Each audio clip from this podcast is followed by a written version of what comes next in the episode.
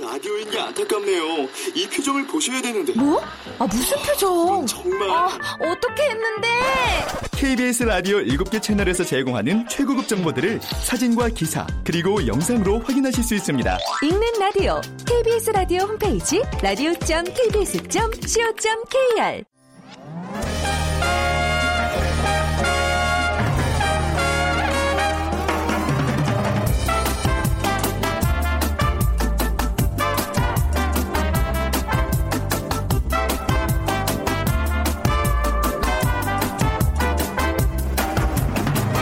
안녕하세요. 빅데이터로 보는 세상 아나운서 이재훈입니다. 오늘은 절기상 많은 눈이 내린다는 대설입니다.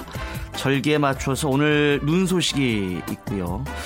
대설하면 겨울절기의 꽃이라고 불리는데 사실 이날은 설경만 아름다운 게 아니죠.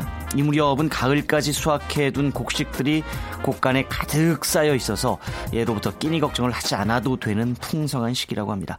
사실 뭐 요즘이야 곳간에 끼니가 많은 게 아니라 여기저기 걱정거리가 많은 철인데요. 하지만 소복히 쌓여 있는 눈꽃처럼 또 곳간에 가득한 곡식처럼 마음만은 따뜻한 겨울날 열어가셨으면 좋겠습니다. 이렇게 한파와 눈보라가 몰아치는 날 초보와 창업자들은 더더욱 걱정이 많죠. 하지만 초보자들 도 성공의 길로 들어설 수 있는 비법이 있다고 하는데 잠시 후 돈이 보이는 빅데이터 시간에 초보 창업자의 성공 전략에 대해서 알아보겠습니다. 세상의 모든 빅데이터 시간엔 청문회가 진행되고 있는 곳 바로 국회라는 키워드로 빅데이터 분석을 해보겠습니다. 먼저 오늘의 빅 퀴즈 드리겠습니다. 앞서서 말씀을 드렸 듯이 오늘은 24절기 중 21번째 절기죠. 눈은 보리의 이불이다 라는 관련된 속담도 있습니다.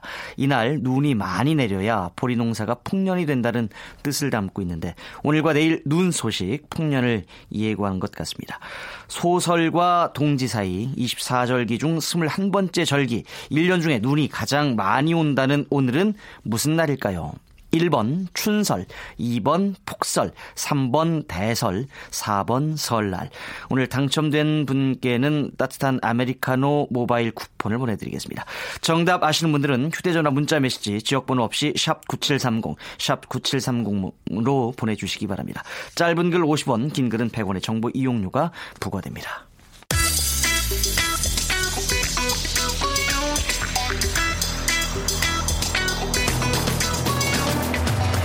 오늘 여러분이 궁금한 모든 이슈를 알아보는 세상의 모든 빅데이터. 다음 소프트 최재원 이사가 분석해드립니다. 세상의 모든 빅데이터 오늘의 주제는 국회입니다. 다음 소프트 최재원 이사와 함께하겠습니다. 안녕하세요. 네, 안녕하세요. 국회에 대한 관심 많이 높죠? 아, 네. 그 지금도 청문회 진행 중인데 이 최근에 그 최순실 사태와 관련해서 국회에 대한 관심이 한 10월부터 아주 높게 나타나고 있고요. 또 이 탄핵과 관련된 이 국회에서의 또 표결에 대한 관심이 또 많이 높아지면서 이 자연스럽게 국회에 대한 얘기들이 많아질 수밖에 없는데 그러면서 지금 이제 국회의 역할과 책임 같은 그런 담론들이 SNS 상에서 많이 지금 형성이 되고 있고 어 그러면서 또 어, 좋은 얘기 또 나쁜 얘기 같이들 어, 올라오고 있었습니다. 예, 말씀하셨던 국회의 역할과 책임 좀 간단히 다시 한번 짚어볼까요? 네, 국회는 우리나라 그 입법부의 다른 이름이죠. 그래서 국회의원들이 함께 모여서 어, 일을 하는 곳인데 국회가 하는 일 가운데 가장 중요한 것이 바로 이 입법, 이 법을 만드는 입법 활동인데요. 이 법이 이 민주주의를 움직이는 기초가 되고 국민 생활의 또 중심에 서 있는 법을 만들기 때문에 이 국회의 책임은 아주 크다고 할 수 있습니다. 예. 그래서 국회는 이 대통령과 정부가 또 하는 일들을 또 살피는 역할도 하는데 해마다 이 정해진 기간에 정부의 그 각 부처가 한 일을 또 검토해서 국민의 뜻대로 되고 있는지 확인하는 게 이 국회의 역할이고요. 또 만약 잘못한 일이 있다면 또 바로잡을 것도 요구할 수 있고 이 국회의 이런 활동을 우리 가끔씩 접하는 이제 국정감사가 이런 역할이고 또 국회가 나라의 살림살이를 또 결정하는 일도 합니다. 그래서 한 해 동안 나라 살림에 필요한 비용 그리고 그 돈이 어디에 얼마나 쓰이는지를 정해주기도 하고 또 사용한 돈을 계획대로 쓰고 있는지 심사하기도 하는 어, 또 많은 일들을 국회에서 하고 있는데 뭐 대법원장, 헌법재판소장, 국무총리, 감사원장 등의 인사청문회 등등 어쨌든 국회가 반대한다면 어, 대통령도 사실 뭐 임명할 수 없는 그런 아주 큰 권한을 갖고 있는 게 국회죠. 예. 지금도 이제 최순실 관련 국정조사 2차 청문회가 진행이 되고 있고 이런 역할들을 이제 국회가 하고 있습니다. 국민들의 감성, 국회에 대해서 어떻게 보여지고 있습니까? 어, 사실 지난 18대, 19대 국회는 이 부정 감성이 지금 20대 국회보다 높게 나타났습니다.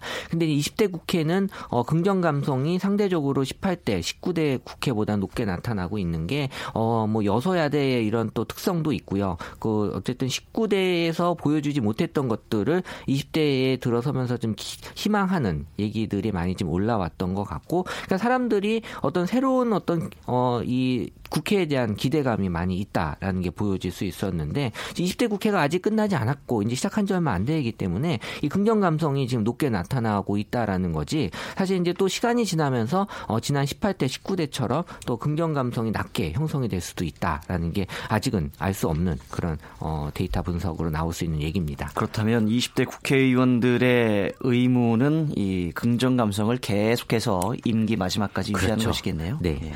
빅데이터 상에서 보여지는 국회에 대한 연관어 무슨 단어가 눈에 띕니까? 어, 일단 뭐 18대 국회 같은 경우는 어, 뭐 돈봉투, 뭐 최루탄, 뭐 이런 얘기들이 어, 제일 높게 차지하고 있었고요. 예. 어, 상대적으로 또 이제 민주주의나 이런 어떤 공약, 야권 연대 이런 어, 사실 우리가 지금 기억이 또 하시는 분도 있겠지만 그때 또 많은 일들이 있었기 때문에 어, 이런 얘기들이 올라왔고 19대 국회 같은 경우는 어, 약간 경제, 선진화 이런 얘기들이 좀 어, 빈도를 높게 어, 차지하고 있었고 20대 국회 같은 경우에는 지금 뭐 어, 민심이나 또 임기 또 이런 얘기, 민생 이런 얘기들이 많이 올라오고 있어서 어, 지금 뭐 20대 국회가 어, 들어서면서 어떤 민심이나 경제에 대한 어떤 우려와 또 이런 것들에 대한 걱정스러움들을 어, 아직까지는 많이 어, 올라오고 있는 글들에서 볼 수 있었습니다. 예. SNS상에서 그러니까 빅데이터로 봤을 때 국회에 바라는 것 어떤 것으로 좀 요약이 될 수 있을까요? 일단 20대 국회는 이제 여소야대 국회이기 때문에 어떤 국민의 어떤 뜻이 어느 정도 어, 담겨져 있다라고 지금 보고 있고요. 그래서 지금 가장 많은 키워드들을 차지하는 것 중에는 이 청년 일자리 그리고 어, 비정규직 뭐 개혁 이런 얘기들이 지금 키워드 상으로 많이 올라오고 있는데 예. 지금 어쨌든 경제적인 측면에서 얘기들이 많이 올라오고 있다라는 게 20대 국회에서 나타나는 특징이고 그리고 또 이제 안전 사회에 대한 얘기들도 20대 국회에 나타나는 특징 중에 하나입니다. 그래서 어 기존에 우리가 좀 어, 접했던 그런 어떤 재난이나 이런 어려움들을 좀 20대 국회에서는 어 생기지 않도록 그런 국민의 어떤 어 여망이 좀 담겨져 있는 것 같고요. 지금 중요한 건 결국에 이제 경제 쪽으로 많이들 관심이 높고 그리고 경제가 잘 돼야 또 국민의 민생도 많이 좋아질 수 있을 거다라는 기대들 많이 하고 있습니다. 예. 네. 근데 이제 사실 경제라는 것이 경제 하나에만 집중한다거나 아니면 경제만 어떻게 좀 잘 살려보자, 경제를 잘 살려보자라고 해서 살려지는 것이 아니라 그렇죠. 사회 전체적으로 국가 전체적으로 다른 분야가 잘 되면서 점차 좋아지는 거잖아요. 그러니까 경제를 살린다는 게 말 그대로 경제만을 얘기하는 게 아닌 것 같아요. 그렇죠. 래서 그 안에 많은 것들이 깔려 있고 그런 것들이 같이 움직여줘야 저 결과적으로 경제가 잘 된다라고 볼 수 있는 것 같아요. 예. 앞으로의 국회 일정 좀 짚어주시겠어요? 어, 오늘 뭐 이 최순실 국정농단 의혹 사건 진상 규명을 위한 국정조사 지금 진행 중인데요. 이 대기업 총수 어제 9명이 국회에 출석한 어 6일이었죠. 어제 10시쯤에 국회 인터넷 의사중계 시스템이 어 마비가 될 정도로 많은 사람들의 어떤 관심을 지금 보여주고 있다라는 건데 지금 이제 어 진행되고 있는 청문회 일정이 이제 2차 청문회고요. 그리고 앞으로 이제 3차, 4차 뭐 이렇게 계속 진행이 될 예정인데 어 지금 이제 16일 날 같은 경우는 또 현장 조사 일정이 좀 잡혀져 있어서 예. 지금 앞으로의 그 국회 의사 일정은 어 아마 2016년 들어서 가장 많은 관심을 받을 수 있는 기간이 앞으로 진행될 것 같다라는 게 보여지고 있었고 그리고 또 가장 중요한 이번 주에 그사어이 9일 날 탄핵안 국회 표결이 어 남아 있죠. 그래서 어이 9일 날 또 많은 어떤 관심과 어 이런 얘기들이 어이 SNS 상에서 많이 올라올 것으로 기대가 되고 있습니다. 예. 대통령 탄핵안이 이제 9일 금요일 국회 표결에 들어가는데 아마 전 방송사에서 그날 하루 종일 특집 방송을 편성하지 않을까 싶어요. 어, 뭐, 그렇게 해야 되겠죠. 네, 예. 관심들이 많이 높게 나와 있는 것 같습니다. 예. 20대 국회인데 현재 국회가 국회의원 선거가 올해 4월에 있었죠. 네네. 예. 그러니까 20대 총선 같은 경우는 2016년 4월 13일 날 선거가 있었고요. 투표율이 58% 정도 나타났고 이 지금 전체 의석수가 300석입니다. 그래서 지역구가 253석 그리고 비례대표가 47석으로 어, 지금 임기는 모두 어, 총 4년으로 해서 2020년 5월 29일까지로 지금 임기가 돼 있는데요. 예. 20대 국회 같은 경우는 어, 최연소 의원이 29세 그리고 최고령 의원이 75세로 나타났고요. 그리고 이제 남성 의원이 249명, 여성 의원이 51명, 그리고 어 20대, 30대 비중보다 이 50대가 161명으로 가장 높게 나타나는 연령 분포를 보여주고 있었는데 뭐 어, 앞서 말씀드렸듯이 여서야대의 20대 국회이기 때문에 더불어민주당이 123석, 새누리당이 122석, 국민의당이 38석, 정의당이 6석, 무시소, 무소속이 11석 이렇게 정당별 의석수도 어, 나눠져 있습니다. 예. 이제 이 최근 촛불 집회가 있었지 않습니까? 네네. 촛불 집회 관련해서 이제 어 지금 청문회가 국회에서 한창 또 진행되고 있고 그 사실은 이런 청문회까지 오게 된 동력은 이 국민들의 촛불 집회로 표현된 민심이었지 않습니까? 그렇죠. 그곳에서 나타난 시위 문화의 변화들도 좀 짚어볼 필요가 있을 것 같아요. 어, 지금 우리 6차까지 진행된 촛불 집회로 인해 달라진 시위 문화에 대한 얘기들이 뭐 외신에서도 많이 지금 보도가 되고 있는데요. 보통 전 세계적으로 이 시위 현장은 이 폭력과 진압이 항상 이제 존재하는 게 시위인데 어, 이번에는 심각한 정치 이슈임에도 불구하고 약간 축제를 연상케 하는 그런 모습을 보여주고 있었죠. 전 세계 언론도 그래서 관심과 이목이 집중이 되고 있는데 이 뭐 전문가들의 얘기에 의하면 이 불평등한 사회가 빈곤한 사회보다 더 불안정하다라고 말을 합니다. 그래서 인간으로서 이 받아야 될 존엄이나 이런 거에 보장을 받지 못했을 경우에 민주주의 국가에서 특히 주권을 가지지 못한다고 했을 때 많은 분노가 일어난다고 하는데요. 지금 한국 사회에서 일어나고 있는 그 전에 많은 그런 갑질이 나 또 출신 배경에 대한 이 불공정하다라는 느낌들이 이미 SNS 상에서는 서로 어느 정도 공감대가 형성이 되어 있는 상태였기 때문에 이런 사태로 인해서 이 자발적인 참여가 많이 이루어지기 때문에 이런 시위 문화가 만들어지지 않았나. 그리고 또 지금은 특정 이익 집단이나 정치적 세력이 주도하는 집회라고는 목적이 좀 다르거든요. 예. 그러다 보니까 지금 어, 그전하고 다른 그런 시위 문화 양상을 많이 보여지고 있는 것 같습니다. 그러니까 자발성이라는 것, 자발적으로 나와 있는 사, 나온 사람들이기 때문에 네네. 이런 것들이 가능해지지 않았을까 그렇죠. 싶네요. 자, 국회에 대한 관심이 그 어느 때보다도 높습니다. 앞으로 뭘 중요하게 생각해야 될까요? 어, 이번 사태 로 이제 보신 분들은 아시겠지만 지금은 어떤 그 사실, 그러니까 팩트라고 하죠. 이런 것들이 어 실시간으로 전파가 되고 뭐 예전처럼 이렇게 괴담에 대한 걸 좋아했던 시대는 지나갔고요. 예. 그러니까 예전에는 이 무조건 어이 파악이 되기 전에 빨리 전파하는 게 목적이었던 그런 시대가 있었는데 지금은 이제 이게 정확성에 대한 어떤 관심들이 더 높게 나타나고 있어서 이 팩트가 아닌, 그러니까 사실이 아닌 거에 대해서는 사람들이 공감하지 않는 그러면서 SNS라는 공간 자체가 점점 이 담론의 균형이 맞추어지는 현상들이 지금 보여지고 있기 때문에 예. 지금은 어, 검증되지 않은 팩트에 대해서는 이 서로 신뢰하지 않는 그래서 선순환 거리가 잘 안 만들어지고 그렇 때문에 지금은 이제 어 이런 어떤 자정작용들이 잘 자리가 잡힌 그런 SNS라는 문화가 공간이 만들어지면서 어 지금은 어 이런 검증된 공감대가 형성이 되다 보니까 말씀드린 대로 주동 세력이 없어도 자발적으로 움직이는 그런 참여자가 주동자가 되는 아주 강력한 또 영향력을 발휘할 수 있는. 그러니까 저는 이 원인 중에 하나는 이 40대가 그 어느 정도의 영향력을 많이 미치고 있다고 봅니다. 예. 그래서 이 소비와 사회 문화를 주도하는 세대가 바로 40대인데 우리 뭐 20대 30대들은 뭐 나만의 세계를 가지고 있는 세대다라고도 지금 많이 보고 있지만 사실 제가 이 관계망 분석을 했을 때는 많은 20, 30대들이 40대를 following하고 있어요. 그러니까. 보고 있다는 거죠. 예. 그러니까 40대가 하는 거를 예의주시하고 있다가 40대가 움직이면 같이 따라하는 게 제가 봤을 때는 확실히 보이고 있었거든요. 예. 그래서 뭐 그 전에 뭐 아재 열풍이라든지 복고 코드 같은 경우도 40대가 타겟이 되지만 결국은 20, 30대들도 거기에 같이 동참하는 모습을 보여주고 있었고 사실 지금의 40대 후반 같은 경우는 우리 80년대 학생 운동이나 민주 성향을 많이 가진 그런 세대들이거든요.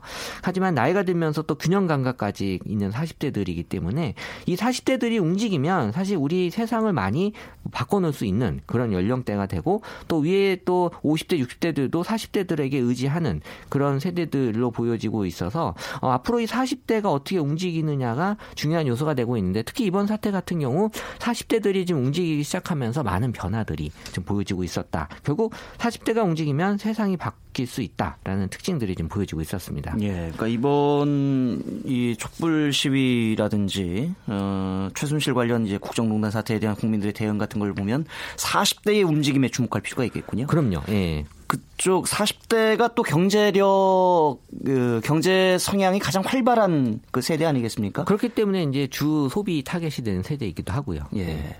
앞으로 뭘 하든지 40대를 잡아야 되겠네요. 아, 그럼요. 네. 알겠습니다.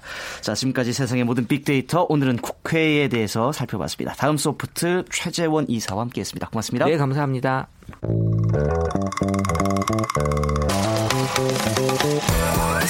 돈이 보이는 빅데이터. 창업피아 이홍구 대표와 함께합니다.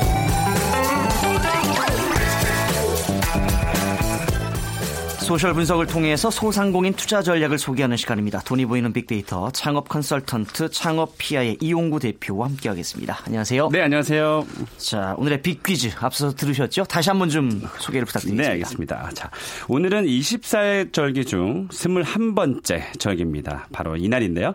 아, 눈은 보리의 이불이다라는 이와 관련된 속담도 있습니다. 바로 이 절기에 눈이 많이 내려야 보리 농사가 풍년이 된다는 그 뜻을 담고 있습니다. 아, 오늘과 내일의 눈 소식이 아마 이 풍년을 예고하는 것 같습니다. 아, 소설과 동지 사이의 절기. 1년 중 눈이 가장 많이 온다는 오늘은 과연 무슨 날일까요?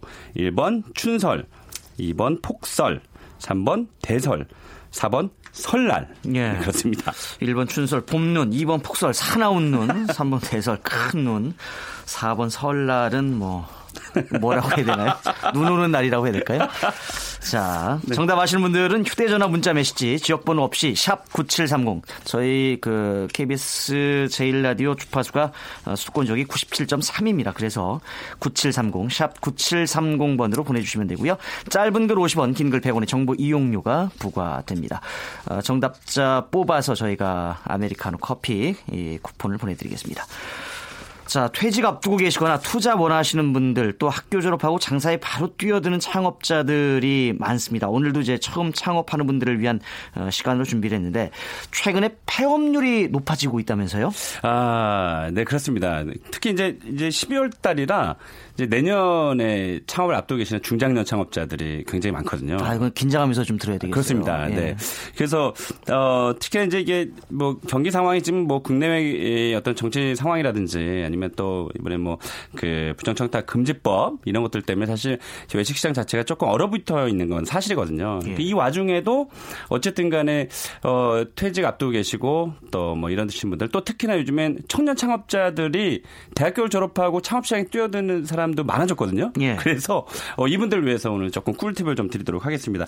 어찌됐든 최근에 조금 폐업률은 많이 늘은 건 사실인데요. 그 최근의 창업 현황을 잠깐만 좀 살펴볼게요. 어, 농림축산식품부가 이번에 발표한 자료에 따르면 2016년도 식품산업 주요 지표라고 이렇게 발표를 했습니다.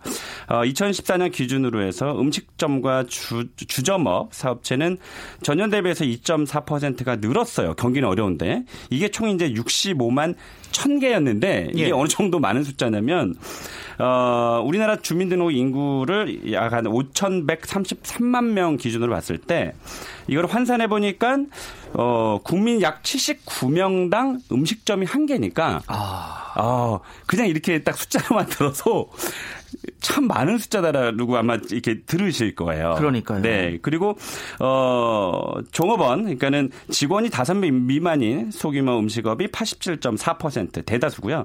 종업원이 10명 이상, 10명 이상이 2.5% 정도에 불과했습니다. 그러니까 지금 어 소규모 그 자영업을 하시는 분들이 많다라는 뜻이고요. 어 이게 지금 음식 그러니까 종류별로 저희가 봤는데 어 서양식 음식업이 연간 어, 평균 매출액 약 3억 6천 만 원. 어 일식 집이 3억 원 연간이요.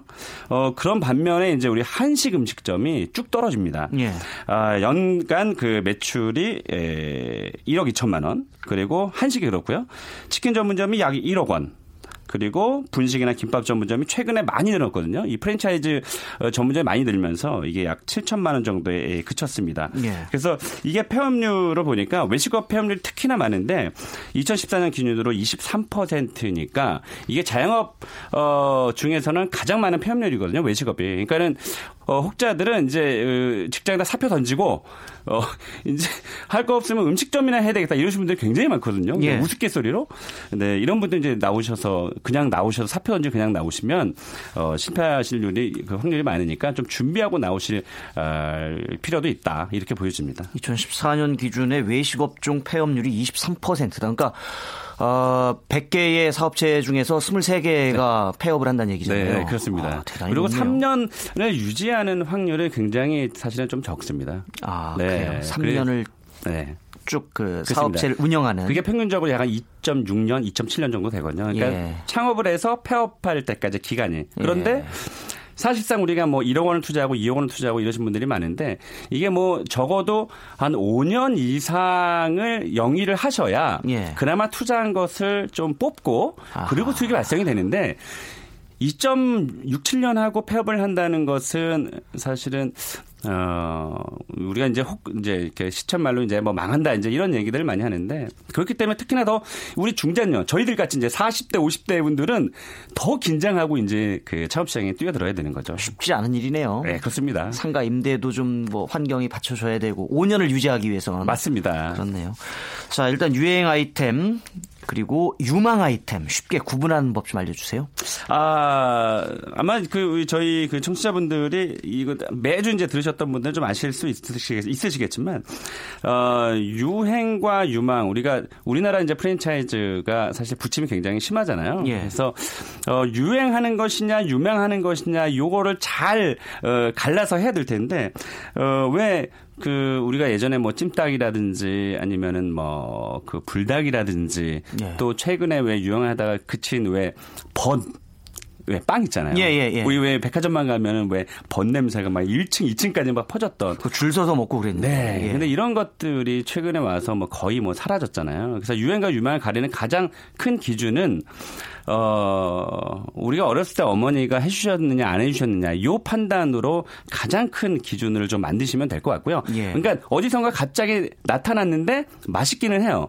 근데 이제 반복 구매가 어, 계속 일어나야 되는데 그 텀이 길어지면서 이제 사장이 되는 거거든요. 예. 그래서 갑자기 뭐 수, 어, 특히나 최근에 프랜차이즈 본사들이 어떻게 PR을 하냐면 뭐 6개월 만에 뭐 100개가 됐다. 아. 어, 뭐 1년 만에 뭐 200개가 됐다.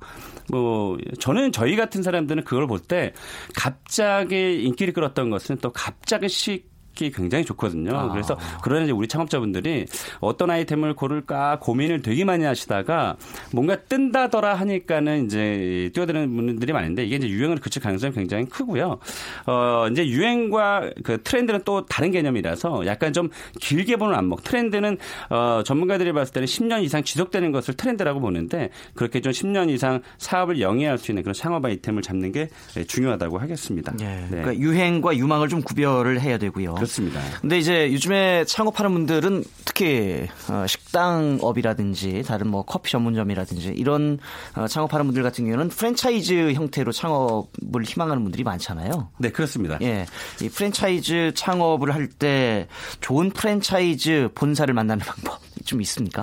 어, 몇 가지가 있는데요. 가장 좋은 방법 중에 하나가 그 프랜차이즈의 사실은 대표님을 만나는 겁니다. 예. 네, 그런데 뭐 수백 개 정도 있는 그 가맹점이 수백 개 정도 있는 곳은 본사가 직접 뭐 그 가맹점주 예비 창업자를 만나지는 않거든요. 그러나 그럼에도 불구하고 그 대 그 본사의 대표를 만나보라고 하는 것은 어 일반 이제 그런 영업 직원보다는 본사 대표의 마인드가 어떤지를 예. 조금 살피는 것이 굉장히 중요하다는 거고요. 왜냐하면 방금처럼 이게 진짜 유행으로 끝나고 말 건지 아니면 본인이 100년 기업으로 만들 각오를 갖고 하는 건지 그런 부분에 대해서는 이제 대표의 마인드를 좀 들어볼 필요가 있는 거고요. 그리고 또 한 가지는 어, 이 프랜차이즈 본사의 그 직원분들이 약간 좀 다른 업종에 비해서는 약간 좀 이직이 조금 많은 편이거든요. 그래서 이직률이 많은지 그러니까 높은지 적은지 이것도 굉장히 좀 그 프랜차이즈 본사의 어, 튼실성이라고 할까요? 이제 그런 것을 보는데 굉장히 또 중요하고요.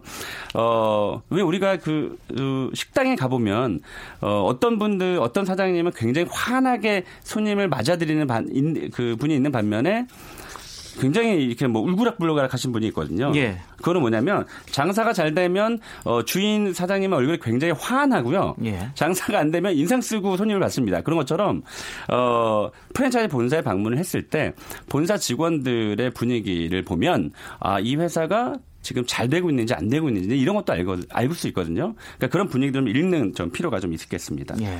근데 이 프랜차이즈 본사의 대표 만나기가 그렇게 쉽지가 않습니다.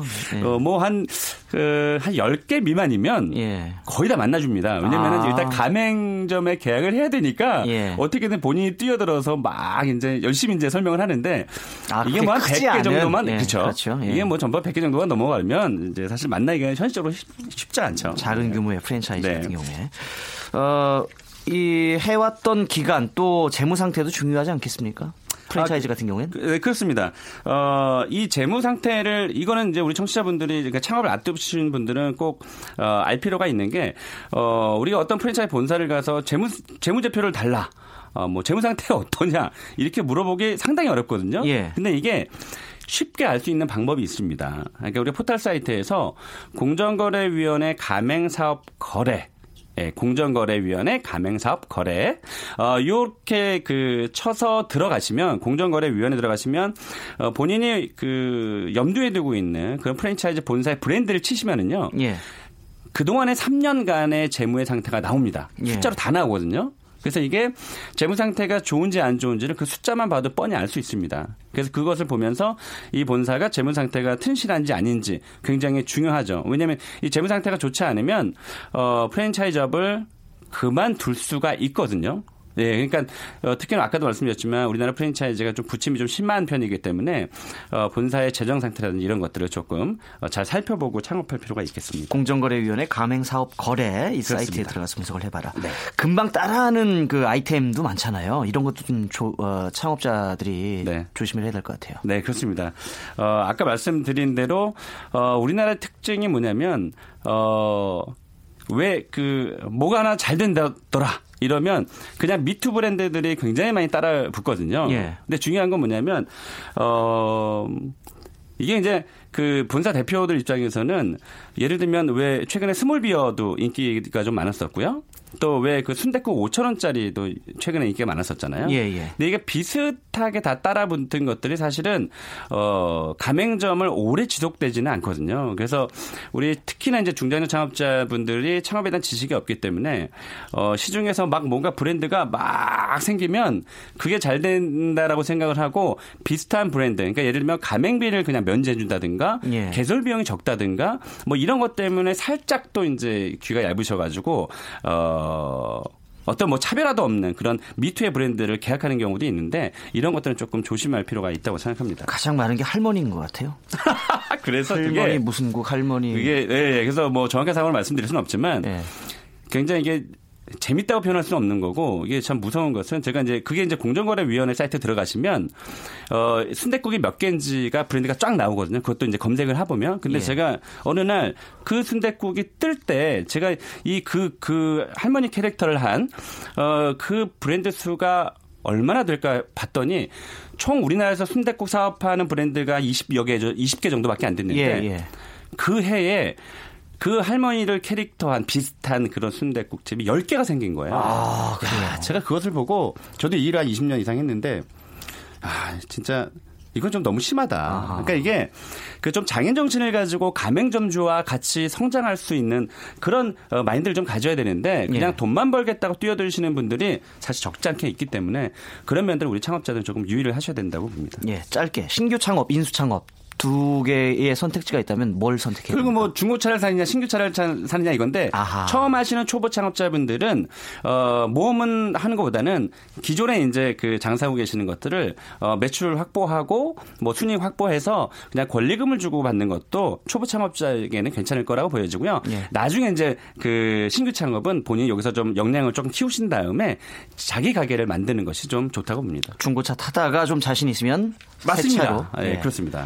당부하고 싶은 말씀 짧게 좀 해주시죠. 어, 일 단은 뭐 그 준비 기간이 굉장히 짧습니다. 우리 창업자분들이. 그래서 내년 앞두고 계시는 분들이 철저하게 공부도 좀 하시고 또 요즘에 교육 기간도 좀 많이 생겼거든요. 그래서 교육을 통하고 어, 책을 접하면서 어, 최소한 6개월 이상 준비하신 다음에 창업 시장에 나왔으면 좋겠다라는 당부를 좀 드리고 싶습니다. 알겠습니다. 지금까지 창업 컨설턴트 창업피아 이용구 대표와 함께했습니다. 네, 고맙습니다. 자, 오늘의 빅 퀴즈 정답은 대설이었습니다. 2488 번호 쓰시는 분, 그리고 9633 쓰시는 분 두 분께 커피와 도넛 모바일 쿠폰 보내드리겠습니다. 지금까지 빅데이터로 보는 세상 아나운서 이재우였습니다. 고맙습니다. 안녕히 계십시오.